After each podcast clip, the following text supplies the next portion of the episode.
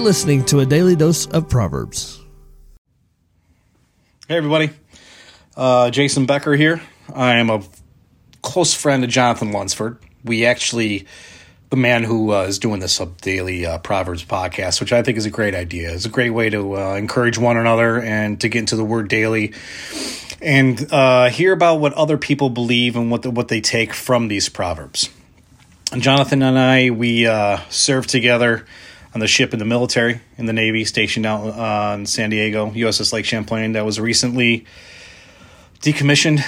Sadly, we weren't able to go to the ceremony, but anyway, I think this is a great idea, like I said before, uh, to encourage one another um, as, as children of God and the word proverb itself means a short saying that expresses a basic truth. So if you pluralize that to proverbs, it's a bunch of sayings that express basic truth. I believe it's uh, God's wisdom personified.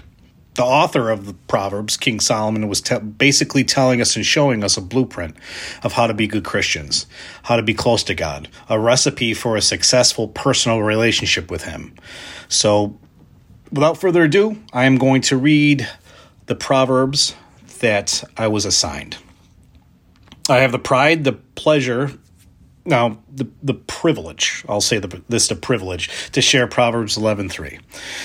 The integrity of the upright will guide them, but the crookedness of the treacherous will destroy them.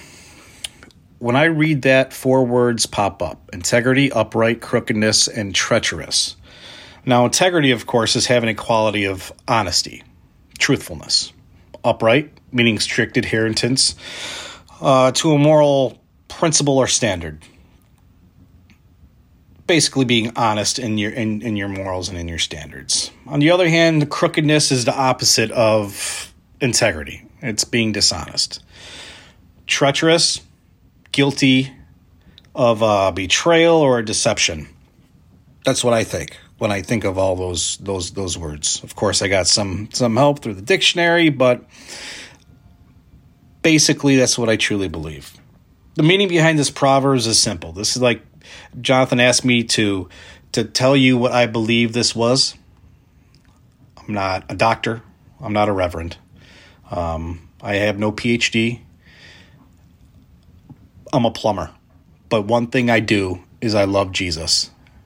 I love his word, and I think everything in this book is true. So, what I think uh, the meaning behind this proverbs is is that the moral standard of a, of a man, the honesty of a man, will show through his virtue.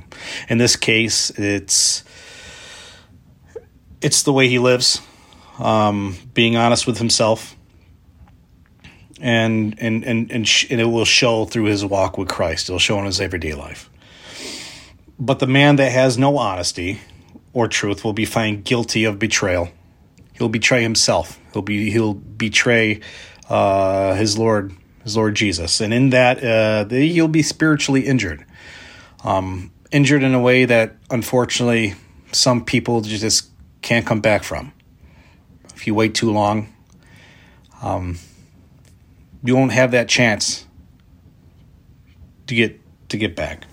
But um, basically, we got to do our best to be honest with ourselves and to God. Uh, the best sleeping pill is a clear conscience, I believe. So come to God with childlike trust, childlike honesty, and love, and everything will be okay in your life. I hope I helped you or encouraged you in some way. And um, I'll talk to you next time. God bless.